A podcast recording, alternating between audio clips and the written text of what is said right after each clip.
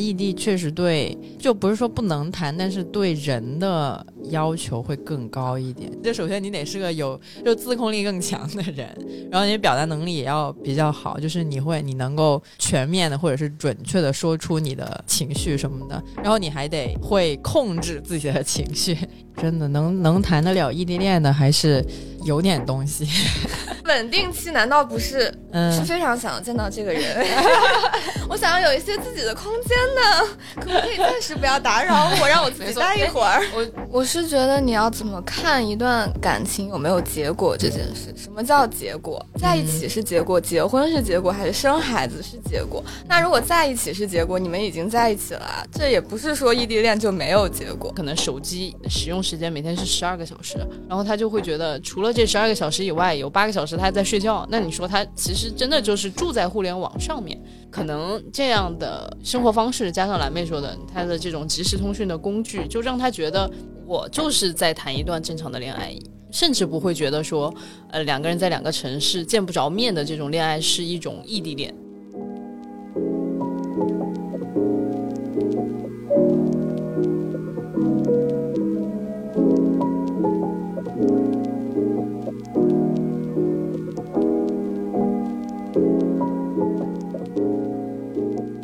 Hello，大家好，欢迎收听美理想编辑部，我是林兰，我是嘉瑞，我是阿紫，我是佳俊。本期节目由以爱之名永恒相伴的博朗赞助播出。这期节目播出的时候呢，应该大家已经开始上班了啊，虽然我们还是没有上班，所以呢，我们就过来稍微凡尔赛一下了。春节假期，我我们就我们就想着说，应该有很多伙伴们就是被迫或者是很开心的跟自己的伴侣过了一两周左右的异地恋，因为大家就回家过年嘛。所以我们今天呢，就想要来聊一下异地恋这个事儿，就又是一期接大家的婚恋史老底，也可能也还没有到婚了，就是接大家的恋爱史老底的 一期节目。我们先来问一下在座的四位朋友们，都有过异地恋经历吗？我首先看向了嘉瑞，我其实是被他们硬薅来的，因为我这个根本不算。因为你的经历只有那么过于丰富 什么经历都有，什么经历都有。哦，先来先来就是自曝一下吧，我就是没谈过几次恋爱，所以。所以也没有机会异地恋了，所以就要请嘉瑞，就是年龄大一点，应该是我也就只谈过一次恋爱，然后就已经是异地恋了嘛。他们非要说西三环到东三环算异地恋，所以我也勉强接受了这个事实。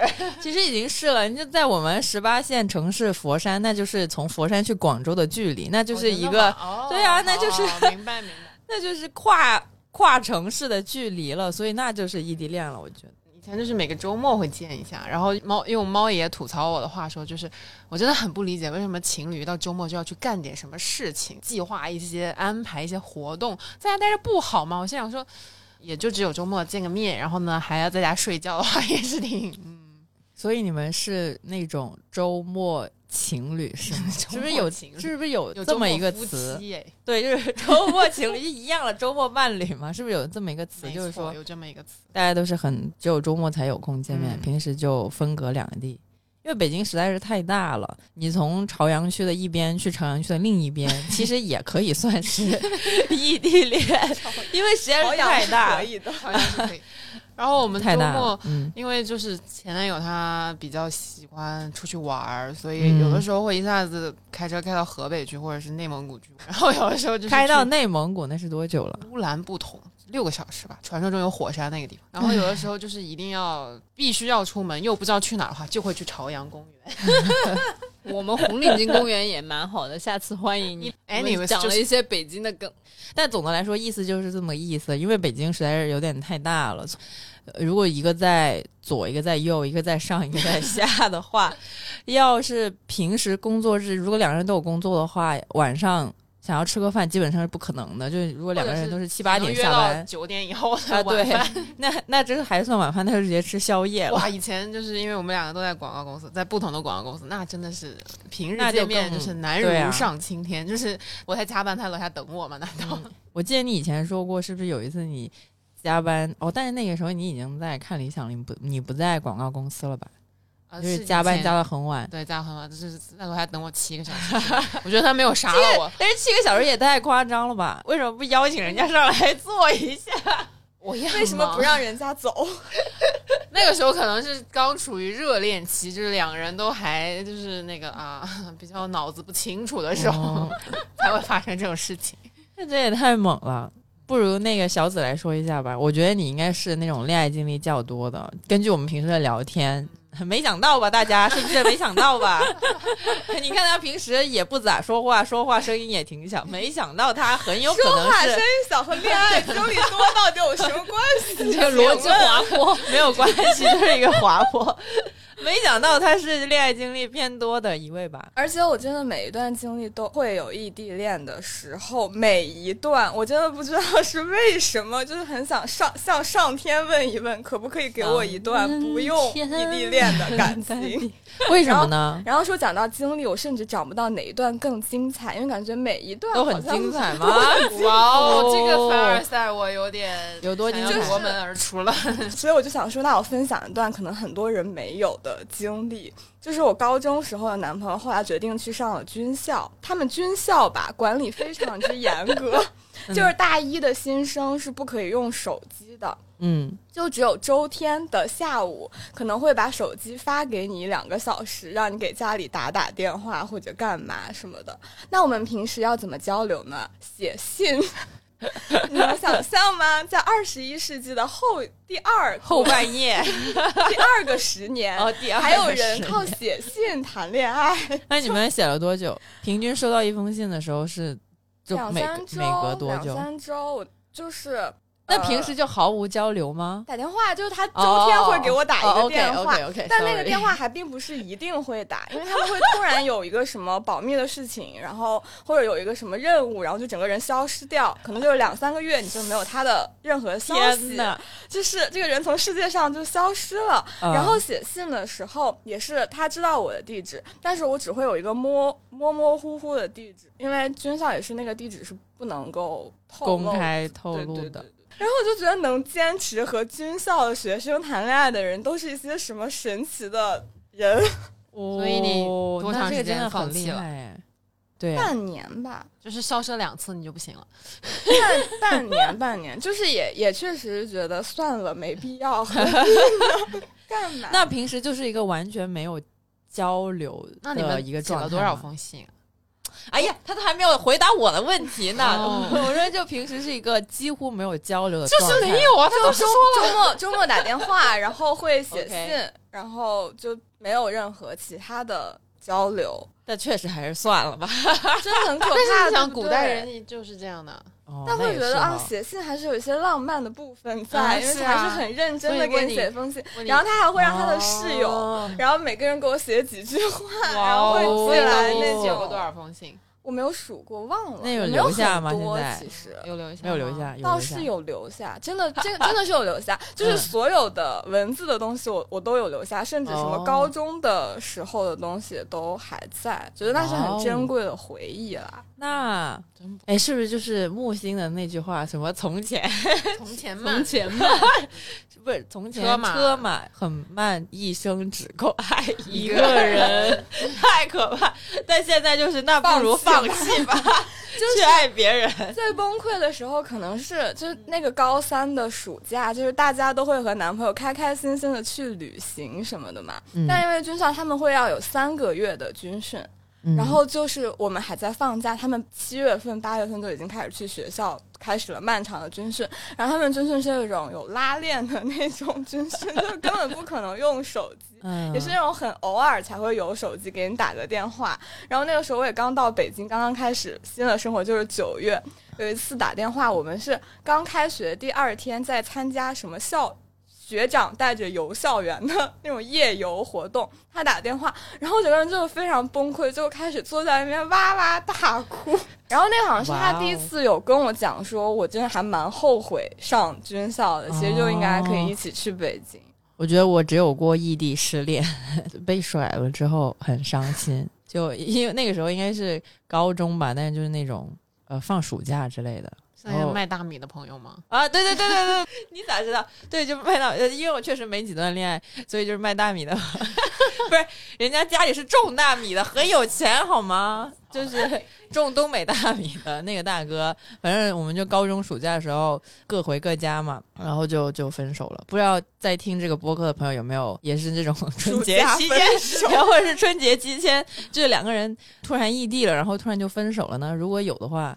那真是请扣一 啊！对对，有的人有的话请扣一，让我们一起来分享各自的痛苦，确实很难受。那时候因为嗯都是用微信分手，然后我说啊为什么要用微信分手？我好伤心呐，又不能找他，然后打电话又不接，我好好像后来直接把我拉黑了。哎，我没其实是想问一下佳俊有没有这种异地恋经历呢？啊，对，其实没怎么了解佳俊的那个。恋爱次数哎，说不定也是 让我数一下啊，双手数不过来了，数不过来啊！有有有，异地恋可多了哦。为什么？为什么？哎，我我刚刚听小紫说，她好像每一段恋爱都有异地的部分。我发现我好像也是最夸张的异地，应该是巴黎和悉尼的距离。你们是网恋吗？九个哎，那个真的差了好多个时区哦！我的天啊！然后那个时候我记得大家还在用那个。Viber 做那个即时通讯，因为好像就是不是国，因为我们都在国外嘛，然后就没有用国内的那种即时通讯软件，然后 Viber 当时是可以打电话的那种，然后基本上就是我起床他睡觉，他起床我睡觉的那种状态。然后我记得有一年是那个圣诞节，我从巴黎飞到悉尼，然后结果他竟然迟到了，我都飞了三十几个小时，因为当时从巴黎先飞到机场迟到嘛，他对他没有来接我，就是没有出现，就飞到卡塔尔，然后卡塔尔飞到新加坡，然后新加坡才能飞悉尼。我见过这个人的照片，继续，然后然后就飞了很久哎，然后我就在想说，哎，你迟到迟。给了你三十几个小时准备，你不应该迟到吧？然后最后我就在机场等了四十多分钟，然后他慢慢悠悠的进来了。然后我当时就很困惑，我说你是有毒吗？就什么大毒？你为什么三十几个小时都不能准时？对，机场分手吗？然后就后来他说啊，因为前一天实在是太激动了，然后就一直不想让自己展现很激动的那一面，然后就要迟到，然后就要迟到。就觉得太搞笑了，嗯，然后就很可怕。就异地的时候找不到对方，就是会你突然拿起来 Viber，你发现他给你打了三十八个电话。对啊，我就一直挺好奇，异地的时候最最难的一点是什么？就你们谈的比较多的话，像我。我这种谈的不多的话，我能想象的只有不回信息，就是没有办，就有很多事情你没有法办法当面解决。比如说现在今天吵了个架什么的，你们始终是有那个面对面解决的机会。但如果是异地的话，那真的是吵架了，还是有什么发生了什么大事儿的话，我觉得没有一个面对面的去沟通的机会，会影响到两个人的关系吧？你们经历过异地恋的会怎么说呢？我觉得这个确实是一个。很大的问题，因为我感觉人的沟通其实是全息的，嗯，就是就是其实文字啊，或者说打电话啊，它能表达的其实是很局限的。有的时候，就比如说，如果你跟你的另一半就处在同一个地方。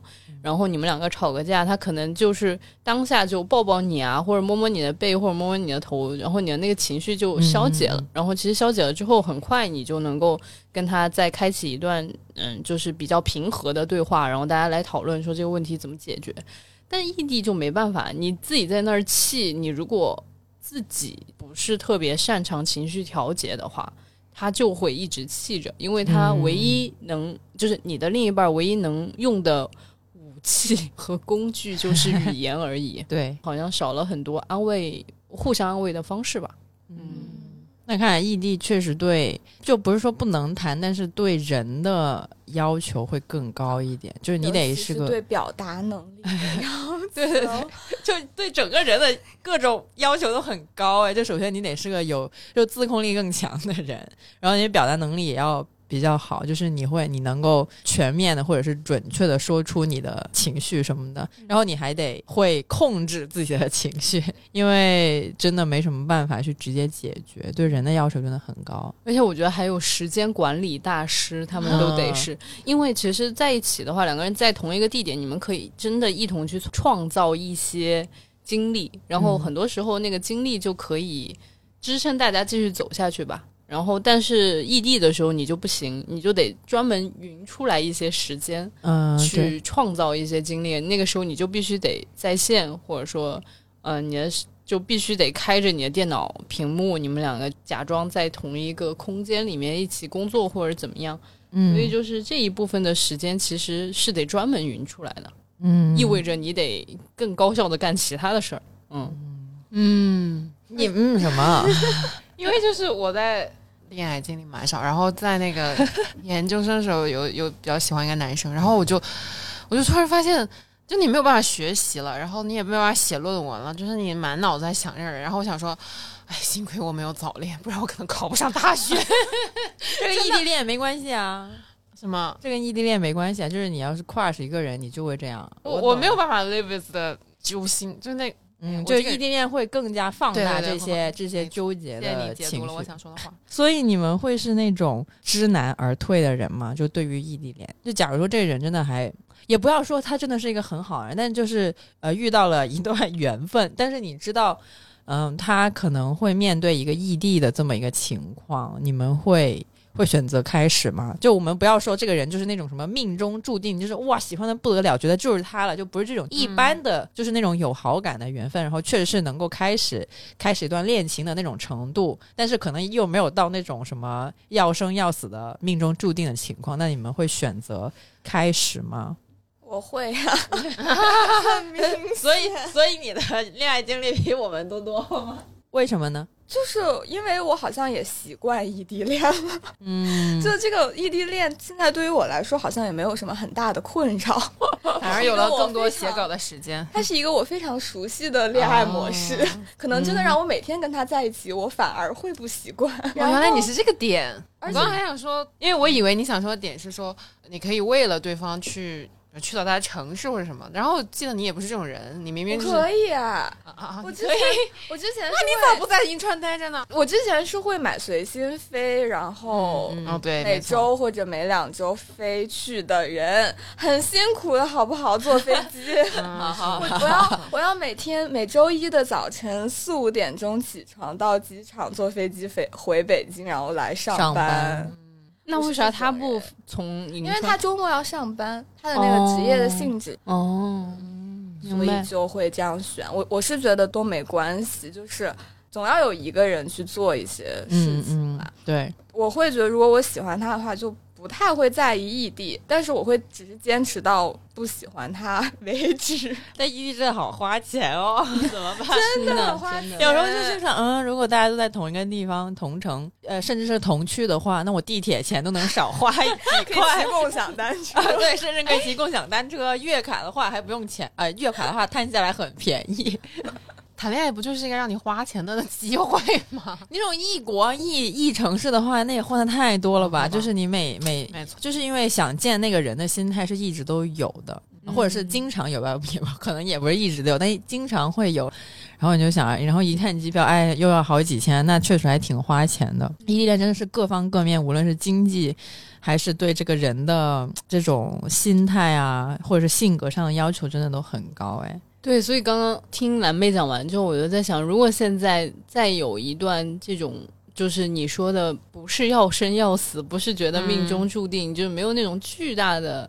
觉得非跟这个人在一起不可，仅仅只是有一点好感的话，嗯我觉得我可能未必会开启这样子的一段恋情了。就是小的时候可能更会觉得，哎呀没事儿都试试嘛。然后小的时候尤其会觉得自己时间还蛮多的，嗯，对，就反正就是挂在网上就挂在网上，但现在好像就觉得时间尤其的宝贵，就是钱是一方面的事儿，但是时间真的是、这一次谈恋爱，我是有一段时间也是异地，然后当时是北京和上海，我基本上跟小紫很像，就是嗯周末就得你要不然坐高铁，要不然就是坐飞机。那也那都是五个小时起跳的通勤时间。对，而且你会觉得，就是比如说周一到周五，你真的已经非常累了，然后啊你到机场的时候，你发现经常北京哦上海飞啊北京的飞机是会延误，然后你到北京已经凌晨了，对，就是你就会觉得这个恋爱谈的真的很辛苦，然后就可能大概坚持了一年多之后，然后就认认真真在考虑这件事情，说啊，那要不要搬来北京？然后就搬来北京了。我觉得就是继续在也是认真考虑，那要不要分手？这种人能不能我们正向一点？嗯，对，那那那就就会觉得就是说啊，那要不要搬来北京？就决定还是搬来北京。然后我就觉得一起生活的感受还是挺不一样的。当然，我觉得从异地到真的在一起生活，还是叫怎么呢？就是花了很多时间去适应吧，还是要从异地变成在一起生活之后。你们，你觉得你们吵架次数多了还是少了？就或者是你有什么比较明显的一个？我觉得是你的生活方式得跟另外一个人去适应了。嗯，就比如说以前你早上。啥时候醒？还对，还依旧是一个自己生活的一个状态。对，就是你每天只需要空出来一个固定的时间跟这个人交流，就比较密切的交流就好了。但是现在的话，你可能就早上起来就这这个人就在这儿，我要思考一下，我是要打他一拳还是怎么样吗？对。但是吵架并没有因为这个事情变得很多，就是我们一直以来吵的就不怎么吵架，是比较擅长沟通吧。真的能能谈得了异地恋的，还是有点东西。还是希望大家异地恋的都终有一天可以同城生活，因为我们现在的这个社会的流动性非常高。也是 怎么突然 Q 起了？向标，向标，现在听向标的节目就一直在讲流动性。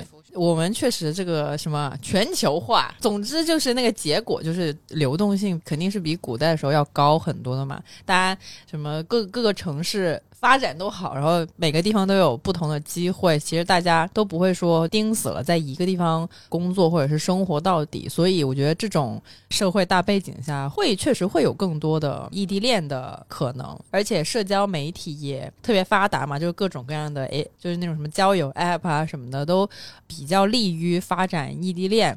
所以我觉得异地恋在将来不会是一个变少的。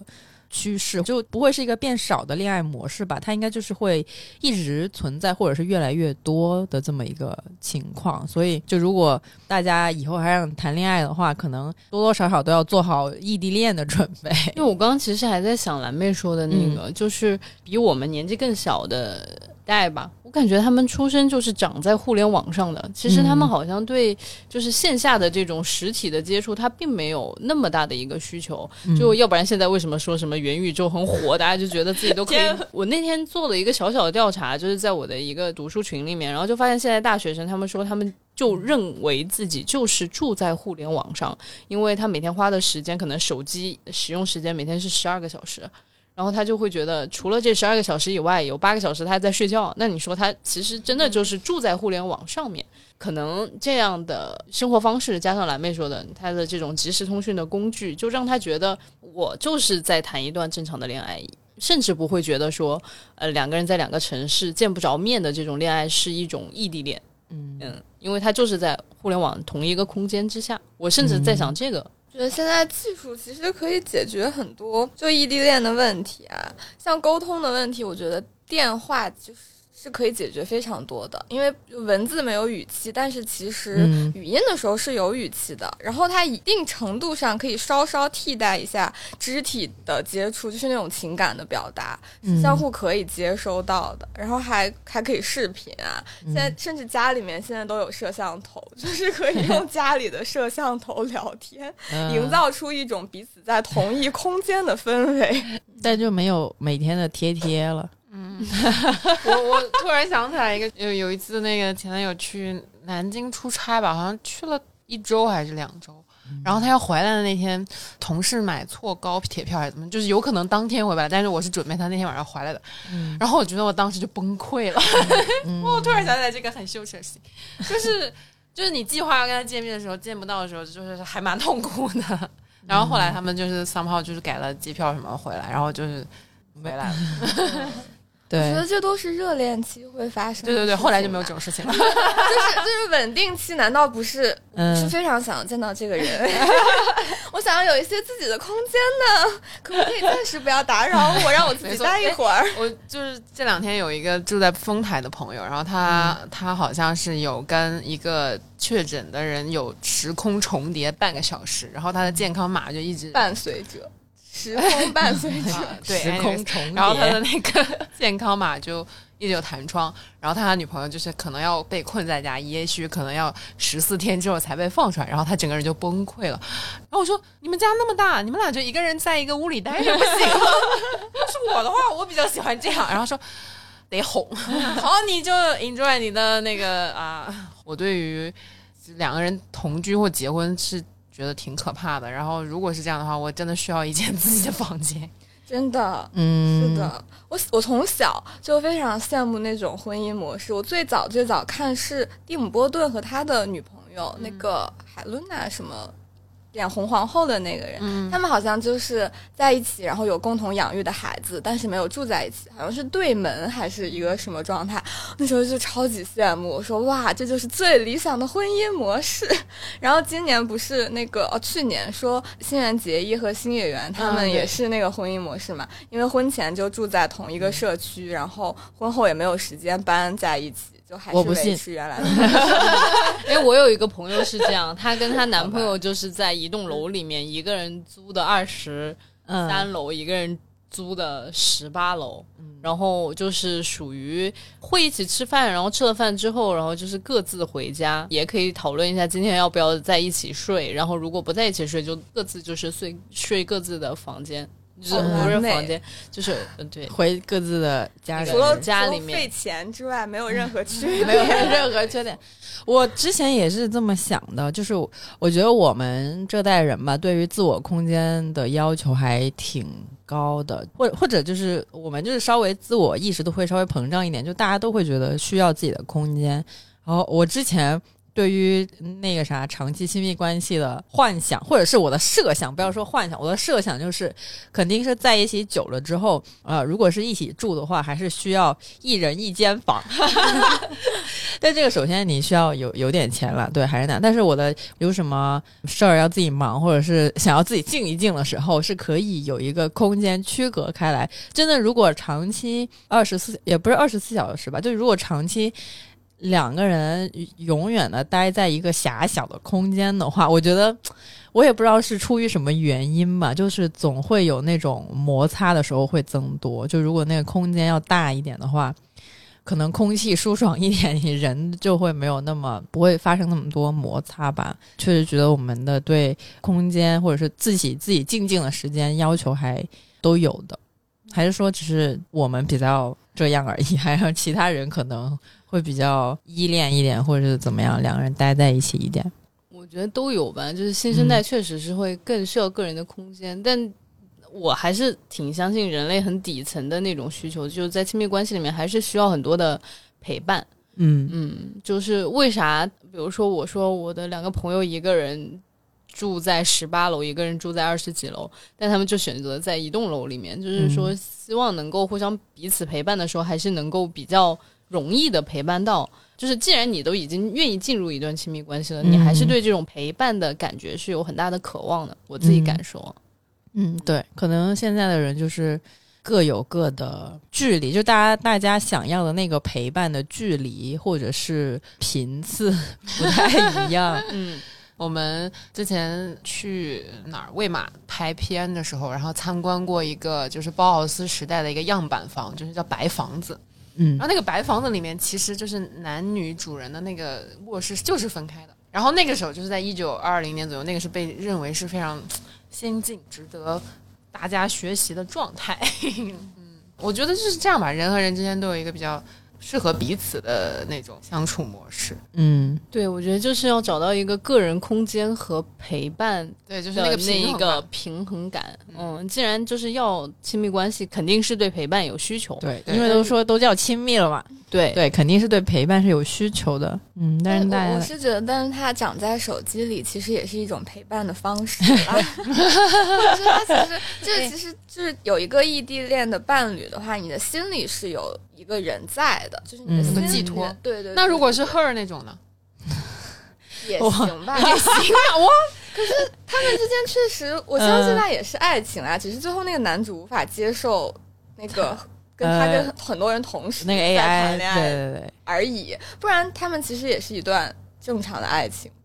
我不知道，你 这太深奥了，这已经涉及到科幻什么伦理巴拉巴拉。其实赫尔他也就谈，讨论了那个刚刚我们讲新生代好像就觉得自己长在互联网上，就在互联网上谈恋爱就行了。就后来男主发现他自己还是挺想奔现的，对吧？对。然后无法奔现就很痛苦。然后后来发现，呃，那个女主一对多的时候就更痛苦。所以我就在想。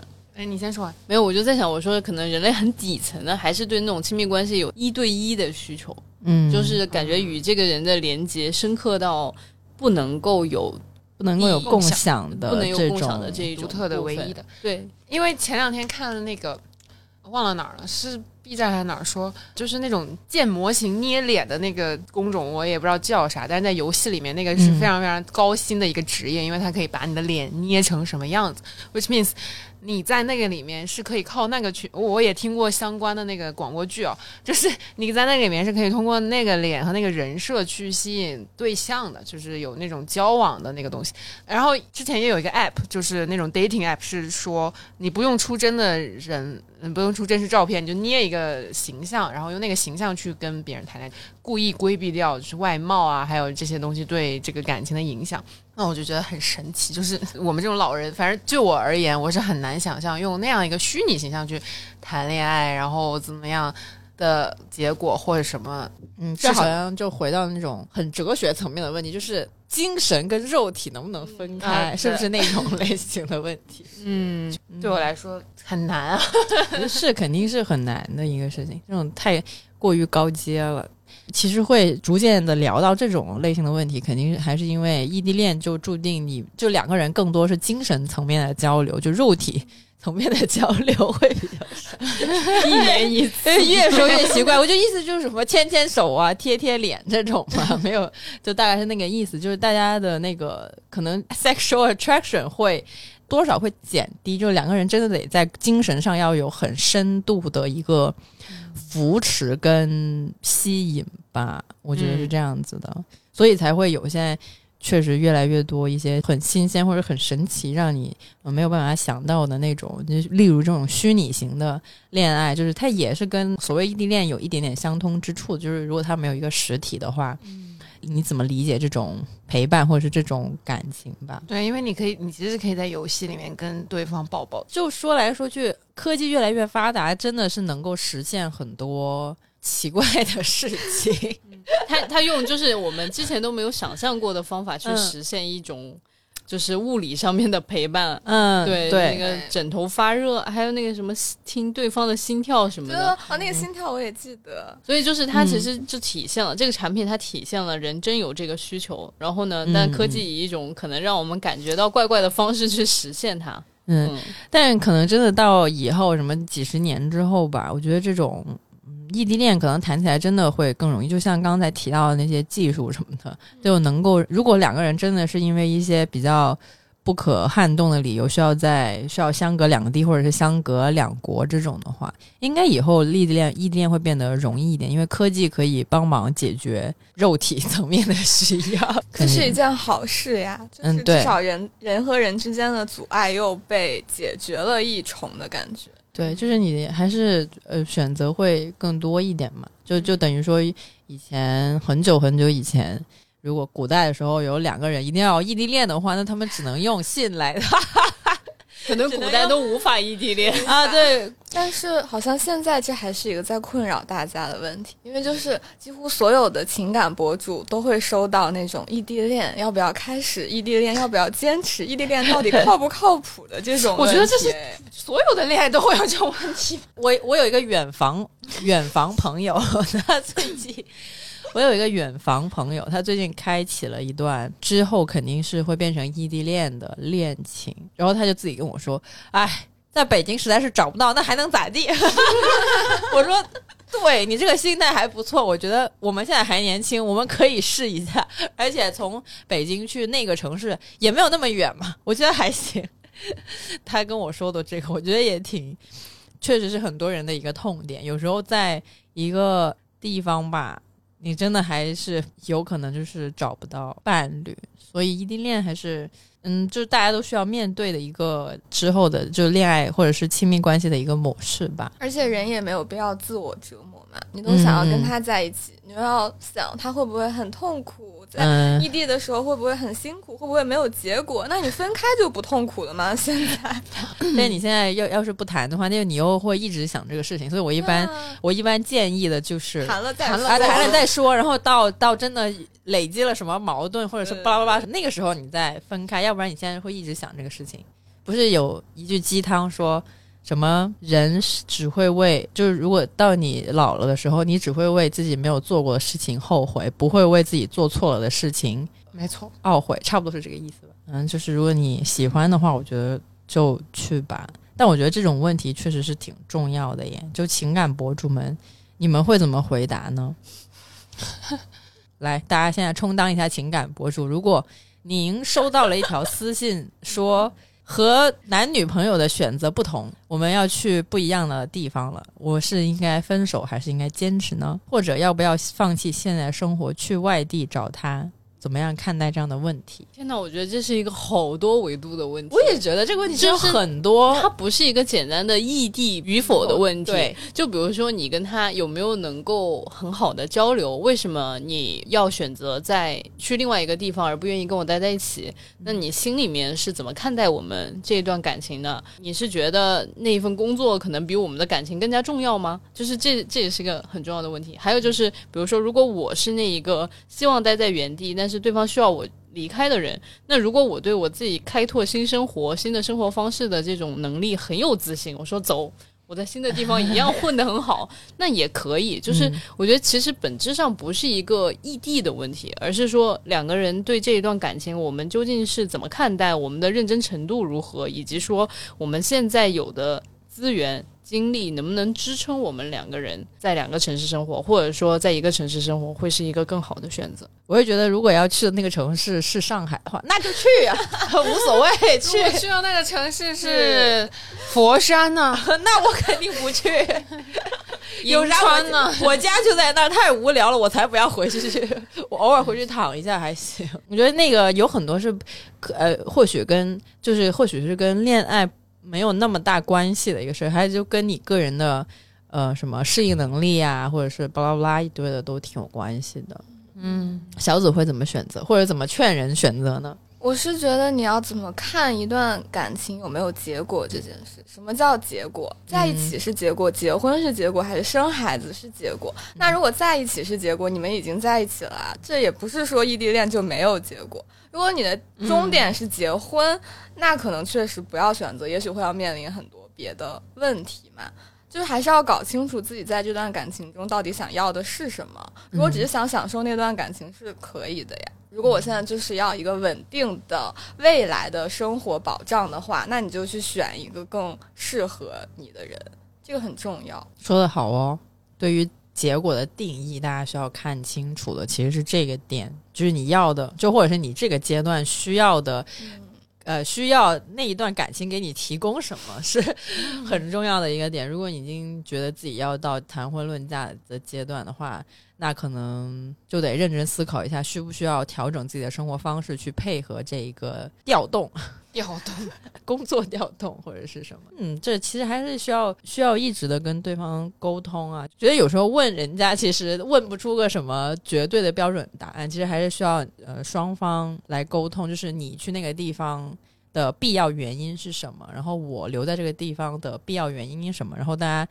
列个表吧，列个 Excel，然后 评一下分，为什么会这样？然后最终我觉得会比最终得出来的结果会靠谱很。其实不管是不是异地恋，在亲密关系里面，两个人要的很重要的一点，我觉得就是陪伴。就要不然你就可能也没有那么大的必要发展成一个呃那么亲密的关系嘛。所以。呃，如果大家是同城，就是很很快可以见到的那种情况的话，可能陪伴是一个更容易或者更简单的事情。那如果是异地的话，你们是会怎么做到？就怎么提供陪伴呢？对面两位异地恋经验者，我说一个，我说一个我自己的感觉，就是我觉得不是陪伴本身重要，而是陪伴的陪伴感很重要。就是有的人在你身边，你也感觉他没在陪伴你，就是他的心已经在十万八千里了。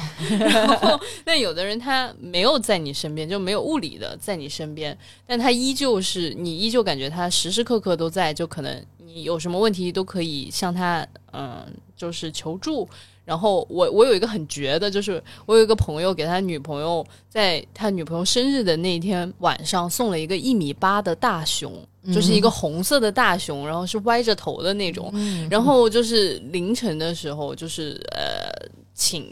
就是在他女朋友所在那个城市，拖着那个车，然后送到了 他女朋友家里面。然后就是我们当时就会觉得这个太绝了，因为他每女朋友每天回家就看到那个大熊这么歪着头 看着他，就是他其实就是用这个方式就提醒他女朋友，我一直在你身边哦。然后我就觉得这种东西看上去有点俗气，但实际上我又觉得又蛮好的，就是这种。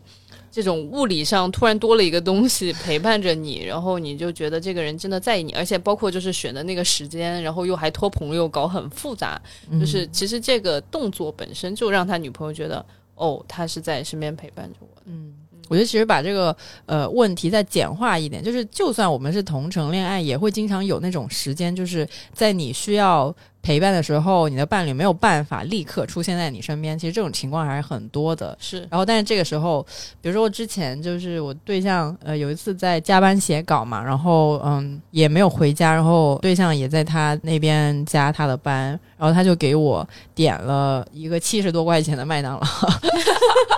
有好多，我我都不知道是要吐槽七十块钱还是吐槽麦当劳。我的妈呀！没有，因为因为那个时候我呃，因为他就发信息问我吃饭没有，我说没吃饭呢，然后我就没有再回他，我就在写我的稿子了。然后他就呃，他就是想给我点个东西吃嘛。然后，然后 我已经不记得这种细节了，因为我平时平时还挺喜欢吃麦当劳的。然后他就点了个七十多块钱麦当，然后送过来的时候我都震惊了，有两杯可乐，然后薯条又有两包，然后又有一种，我整个人一个人就吃不完，然后还有一个雪糕什么的，就是满满的一大桌。但当时就会觉得还挺温暖的吧，这种就因为就算他人是没有办法立刻。呃，出现的，但是就是收到了这种他给你专门送过来的东西的时候，还是挺 挺感动。但是我确实吃不完那个麦当劳，就是 分给同事也吃不完的那种程度。嗯，小紫分享一下你的那种陪伴的经历。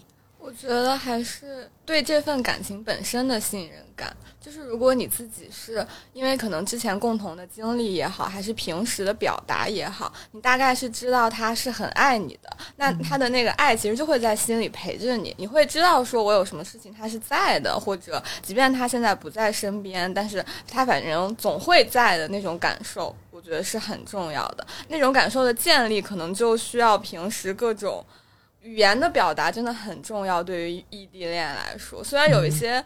情话就是听听就过了，但是他，但他就还是一定要说啊，就是你要一直累积，一直不断的说一些听听就过的废话。每天每天说宝贝你最可爱，好，我只要听这个东西，这个不重要啦，救命，没有关系，我不要，我不要，我不要听这种东西，不是，就是其实是很需要啦，我很需要。啊没有人不需要，没有人不需要。我不要听这个，我不要再听。他不需要。我现在重金买一双没有听过这些话的耳朵。对啊，我觉得这个是很重要。然后他，你们见面的时候，彼此为彼此做的事情也会就是累积在心里面，这个就是陪伴感的来源吧。嗯，所以要珍珍惜那种可以创造这种经历的机会。对，然后如果不在身边的话，我就会。就是送一些，这也是一个小心机，也不好这么说，就会送一些他每天一定会用的东西。这其实就是一个最直接的方法嘛。就像你刚才说那个大熊，那你每天回家，你都会见到一个庞然大物在家里面，你就会立马 remind you of 这个人那个他。对。对，其实是需要一些这样的东西。那你没有送过什么比较特别的礼物吗？不一定是特别特别贵的，我觉得就是有能代表性。麦当劳我觉得还行啦。姚子有送过什么比较特别的东西吗？我就是超级实用派，没有就是要送什么电动牙刷、冲牙器、剃须刀、手表，就是大概都是这种一定会使用的东西。对我这里特别想分享一个，就是真的得看你的另一半是一个。喜欢什么样子东西的人。我自己是非常不爱送礼，也不会送礼的人，因为我觉得送礼不如我们一起去看个电影，一起去吃顿饭，或者是就是看个剧的这种经历来的重要。然后我会记得很深刻，就比如说大家看完了之后就拍个照片什么的，然后我会很记得那一刻我们经历过的事情。但是礼物我经常就会忘，不管你给我送实体的。送虚拟的，送实用的，不实用的，摆件的，我全部都会忘。然后有的时候我看到那个东西，我会说：“嗯，这是谁送给我的？好烦！”这个，我我研究生论文就写这个，就是你的礼物其实是一方面代表你是谁，一方面代表。他人在你心目中的形象，然后看起来家俊就是一个不 care 自己的形象，那完了，也对方在你心里也没有什么 完了。我人，我家属生日的时候送了一坨屎，就那个头套，就是那种那种的，好可怕呀！但不是只有这个了，好可怕。我都会挑那种很，就我一定会挑一个什么东西送，就是嗯，我也有挑，我是认真挑了一坨屎，嗯，我还挑了一个，这就是反映了蓝妹是什么人。我还挑了一个会发光的那种，yes，这就是反映了你是什么人，就那种柯南那个戴上去然后它不是会发光。嗯，我们真是一个 perfect match。但是我还是，但是我还是有另外送一个很实用，但是我觉得有点无聊的。他，我送了他一个那个站立办公桌。对，我发现真的送礼有两大派，一派就是那种送奇奇怪怪的，就比如说我有一个非常好的朋友，他送给我哥哥的礼物就是送了一个充气的火烈鸟，就是那种就是泳池用的那种，但是送给我哥哥的。就能理解这件事儿嘛？然后他们就是觉得很好笑。然后还有，因为我哥也姓李，然后他有一年送给我哥的礼物是上面刻了“小李飞刀 ”四个字的一把刀，一把刀就是毫无用处，但是你就会觉得可以拿来刀吗？可以切菜吗？也没有用，就是就是说到这里，就是小李唯一送给我的礼物是一把。是一块磨刀石，超级实 用的。对，家族遗传大概是这样的。对，就是 大概就是这一派奇特取胜，奇特到你忘忘不掉到那个礼物，就是我的天，是哪个？是哪个神经病？神经病送给我的东西？对对对，而且还占我房间的位置。对，然后你觉得那个过于奇特，以至于你不能随便把它扔掉。然后这是一派，然后另外一派就真的是实用派，就是送耳机啊，然后送皮带啊什么的。我说，哎，刚刚刚嘉瑞说他送他送礼就是要精致好看嘛，然后其实这个就是他是在体现他自己的品味，然后他也相信收礼物的那个人也能 get 到他的品味，对，那就是我没有品味的意思，没错，是这个意思。对，然后我我可能会更喜欢送那种就是戏的票或者是电影票，就比如说我父母跟我不在一起，对我是体验型的，因为我觉得这样我就好像给他们创造了一个。精神体验型，对，就是因为呃，我我觉得其实就是离开家挺远的，然后包括其实以前谈异地恋的时候，就是你如何在两地创造同样的体验，这个时候就得比如说给他们买电影票，然后或者说给他们买一个戏剧的票，或者说像我现在就会给我妈妈买那个电子书，某平台可以直接送那个电子书给妈妈，然后看完了之后大家就可以又创造了新的话题，所以我觉得对于我来说。礼物最重要的重叠一下，对，就是时空重叠一下，让大家的精神生活重叠一下。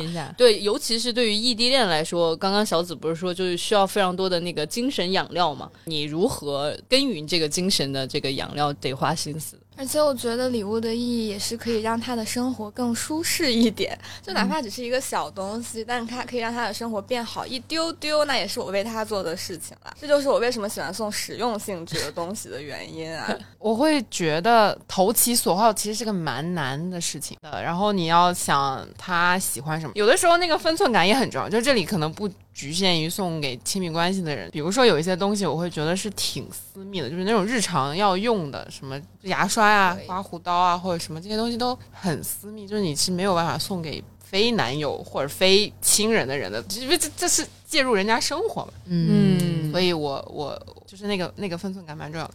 然后有一些东西是你会很在乎别人到底需不需要它，或者是因为因为它体现了他在你心目中的位置嘛。然后我我有的时候会就是比如说送礼物的时候会比如咨询一下别人的意见，比如说我特别特别喜欢，就是我跟我个大学很好的男生同学，我那个时候就是我想送他一对袖扣，因为我那时候觉得就是装逼嘛，就觉得哇袖扣多么的牛逼高级，然后我们是金融人才，我们到时候就是要穿成那样，然后走到那个那个那个华尔街上，直到十年之后我都没有买给他，因为那个东西很它太特别了，然后它太需要你用心思去找。然，然后现在就是整个着装市场，就是那个上班 dress code 那个变化，他们也不穿衬衫。他说：“你现在给我，我都没有什么衬衫可以放。”就是前两天他刚过生日的时候，我跟他说：“我说，哎呀，过十年我都没有把袖扣送给你。”他说：“哎呀。”然后问了别的朋友，别的朋友说：“哎呀，袖扣就是很像那种古十十九世纪的什么德国或者是意大利的文人，然后他们要互相怎么怎么样，有什么什么意义？”然后我想：“哎，算了，这个礼物可能。”这辈子都送不出去了，但是他依依旧是我的一个执念，就是我觉得能送人一对袖扣对我来说很重要，然后这个人也对我来说很特别嘛，嗯，然后就对，这是我一直没有送出去的礼物，然后他在等一个送出去袖扣的人 哇，这也太浪漫了吧？OK，刚刚嘉瑞一直都在讲品味，又在讲分寸感，这其实真的代表了好几个送礼物的流派，其实也代表了礼物真的完全不同的意义。比如说，Jerry care 品味，对吧？我 care 的其实是创造体验。然后小紫是比较看重实用性，而且真的是那种非常实用的实用性，使用的间隔时间都不超过二十四小时的那种实用。那你说我们有没有一个礼物又好看，又能体现品味，还能创造好的体验呢？哎。当然是有的啦，哈 哈如果我们的听众中恰好有人的伴侣是男性的话，虽然也不知道这个比例到底多不多，但是如果有人的伴侣是男性的话，我觉得今天赞助我们这期节目的博朗，他们的电动剃须刀其实是真的有集实用跟精致在一身的这么一个产品。虽然我们也就是没有胡子嘛，我们确实没有办法去刮自己的脸，但是它是一个。好评度还蛮高的，而且是一份有分量的礼物。虽然春节已经过去了，但是马上也要到情人节了嘛。如果大家在这个节日正在考虑送一份礼物给很重要的男生或者是男士的话，其实不妨可以考虑一下博朗的这款九系电动剃须刀。它应该是可以满足大家又要实用，而且又是有点品味的这么一个呃送礼需求的。我自己来现身说法一下，你剃过？没有没有没有，我我送给过我爸爸。其实我爸的剃须刀就是我给他买的，也恰好就是咱们今天的金主爸爸博朗这个品牌的，就真的用了很久，而且我爸就是一直都还蛮喜欢的。当时是我的一个朋友给我推荐的，我就说 OK 好吧，那我就买这个品牌试试。然后我爸现在都还在用博朗剃须刀，不过现在有新的了，就有这个新的九系，我就可以给他买一个新的。因为我上次回家看到他的那个剃须刀，我有个感觉，就好像是，呃，用的时间有点太久了。第二就是我也不知道是不是所有的剃须刀用久了都会这样，有一股那种油脂的味道。那我们这次的那个博朗的九系，它就自带一个智能清洁中心，就是你把剃须刀放进去，它就可以一键给这个剃须刀清洁、烘干、润滑、充电，还有让它变香香。所以什么胡渣呀、污渍呀、油脂啊之类的，这些都可以洗掉，不管用多久都可以是清清爽爽的。感觉买了之后就再也不用再买另一个了，就很厉害，很厉害，很厉害。就是这种小电器，我觉得挑稍贵一点的还是合理的，因为贴身嘛。就单纯从你个人使用的角度来说，这种越贴身、使用的越多的东西，呃，还是买的稍微好一点会比较好。毕竟是跟我们的身体息息相关。呃，我觉得就是跟女生买内衣要买好的那个道理是差不多一样的。嗯，是的。反正上一次我给我爸买剃须刀，感觉好像是。我研究生毕业的时候给他买的，到现在都还在用，所以质量很好，这个很重要。而且我其实也是这次跟品牌方合作，我才知道，就是每一个。博朗的这个剃须刀，他们都是经过检测，预计起码都可以用七年，就真的是很耐用，很省心。哦，突然想到，我一直对刮胡子这个事情有个迷思，就是因为看电影或者看电视剧，他不会拍你就正常刮的很好的样子，那个是广告片才会给你拍出来。但是，一般看电影电视剧的时候，都会拍你刮胡子刮到流血，所以我一直觉得这也好危险。而且，那个你的下巴跟那个脖子离得很近嘛，那就更危险了。所以我就是基于这个迷思，我觉得真的得买个靠谱一点的。对对对，而且就是有一些人他会到现在还坚持用那种手动的剃须刀，是因为他嫌电动的刮不干净。然后这次博朗的这一款，它用的是往复式的刀头。啥啥是往复式？就是那种直条形的刀头，所以它跟皮肤的接触的面积会更大一点，然后就会刮得更快、更顺滑。我觉得快这个就是非常重要啦，就是迅速解决掉日常清洁。看来真的可以给我爸换一个了。其实不只是送给爸爸了，都快到情人节了，博朗九系也是非常适合送给伴侣的礼物。它是博朗相对高端而且呃很有质感的一个系列。我们刚才也介绍了它的精细做工，还有那个很智能的一键清洗的功能，可以说是蛮实用，而且又很精致的。对，对于异地恋的情侣来说，博朗酒系既是一种陪伴，也可以让对方的生活变得好一丢丢。所以，我们把它诚挚的推荐给正在为礼物发愁的朋友们。